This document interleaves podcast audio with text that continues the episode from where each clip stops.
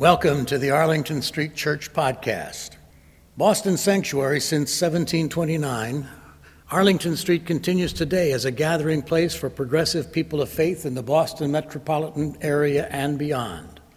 Please visit ascboston.org for more information about this historic Unitarian Universalist congregation. We're located at the corner of Arlington and Boylston Streets in downtown Boston, Massachusetts. Arlington Street Church gathered in love and service for justice and peace. After last Sunday morning's wonderful worship service and sweet baby James's dedication, followed by Vera's joyful ordination service, capped with the first ever right hand, left hand, right leg, left leg, hold self well shaken, hokey pokey of fellowship, I boarded a United flight for San Francisco for two days of meetings for interns and their supervising ministers at the Starr King School for the Ministry. Despite the fact that I was in a middle seat, I slept deeply for the entire flight, only to be awakened by the pilot on the PA system thanking the passengers who had restrained the disruptive passenger and apologizing that we would have to remain in our seats before deplaning while she was escorted off by law enforcement. I'm not sure uh, that I should admit to you that I was seated in the row number 25, which is to say that a mere seven rows behind me, at most, all hell had broken loose, and I slept through the entire scene. On Tuesday morning, CNN reported details that included said disrupted and inebriated passenger both lighting a cigarette and trying to open the cabin door to exit the aircraft. I do not have a good record of undisturbed plane flights.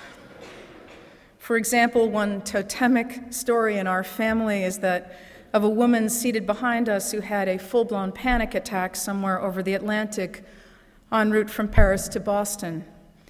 When, distraught, she tapped Kem on the shoulder and asked, do you speak English? Kem famously replied, pointing to me, No, but she does.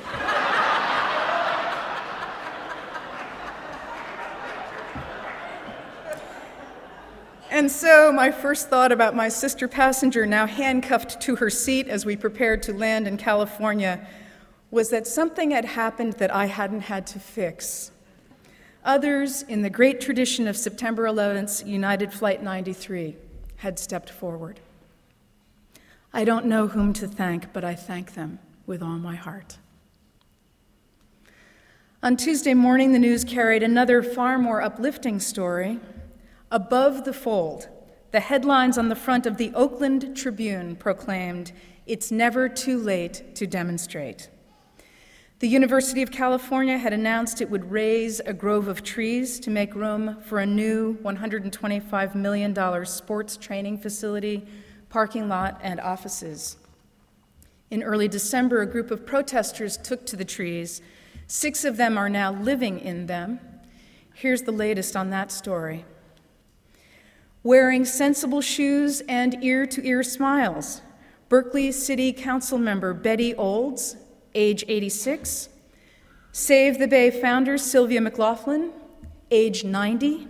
And former Berkeley Mayor Shirley Dean, age 71, climbed a metal ladder into an 80 year old live oak on Monday morning.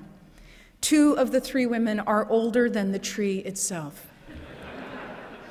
Together, we have nearly 250 years of political experience. Nobody's going to cut us down, and nobody is going to cut down these oaks, said Dean, standing on a wooden platform that had been secured between tree branches. Olds, 86, was the first to climb the ladder Monday, and she said she did so without hesitation. I've climbed trees all my life, so I don't mind, she said, before going up.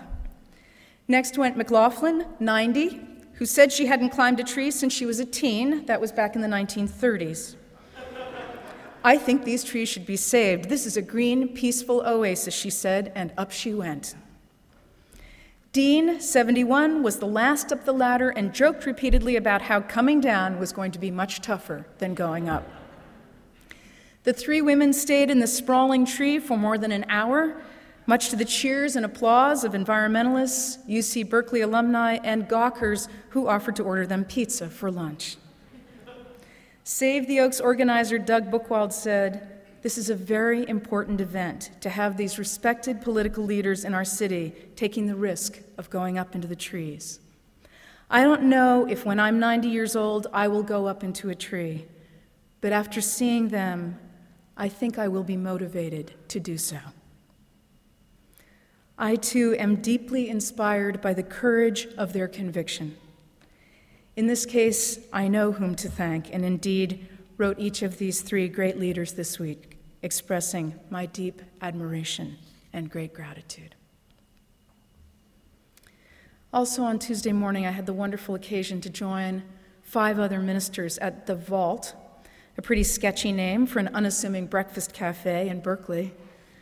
What drew us together is that each of them has come through Arlington Street over the past several years to go on to serve as Unitarian Universalist ministers.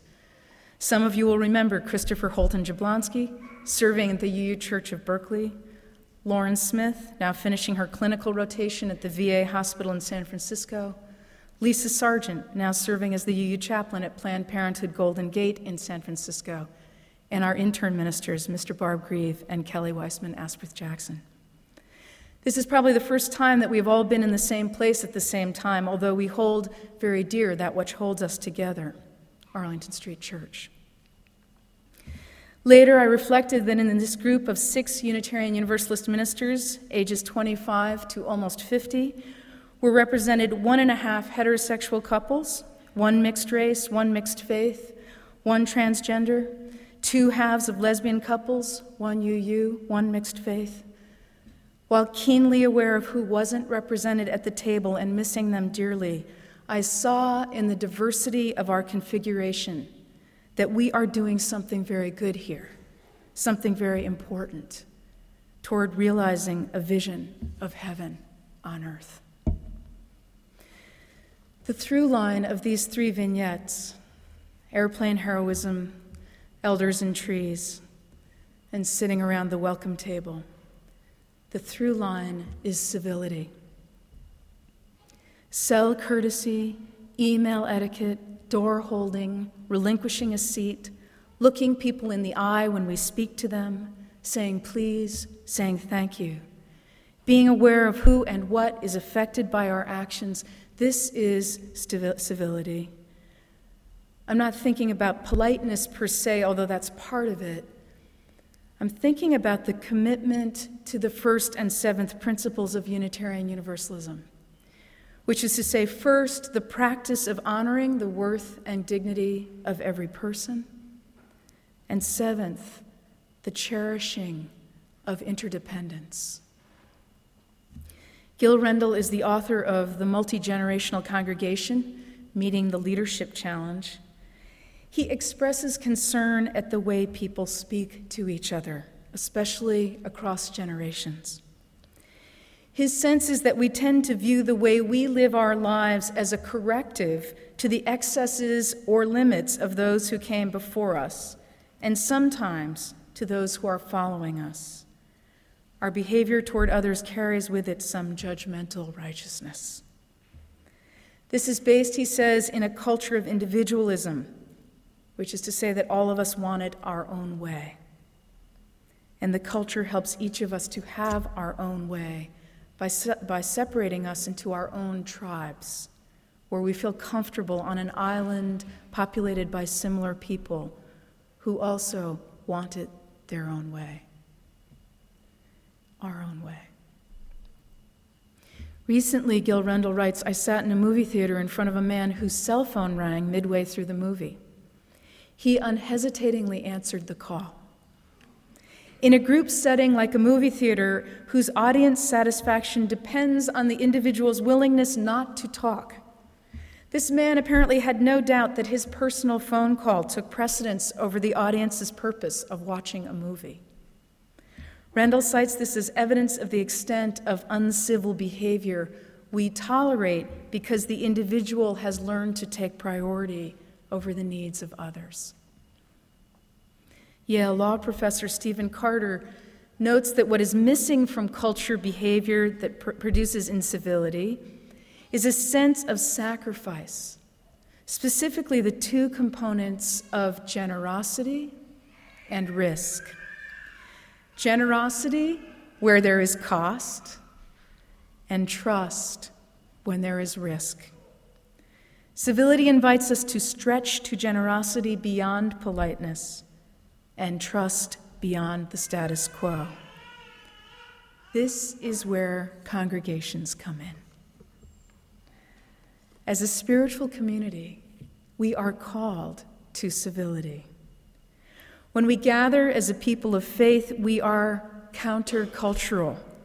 We say no to the societal norms of individualism that stress competition and playing it safe, and yes to the practices of generosity that make a difference and trust that invites us to risk. To keep from backsliding, from defaulting to individualism, each of us is invited to step up to the plate and lead by example. Gil Rendle believes that civil behavior from our leaders sets the community standard, but that change comes from the edge in all systems. My spiritual companions, we are the edge.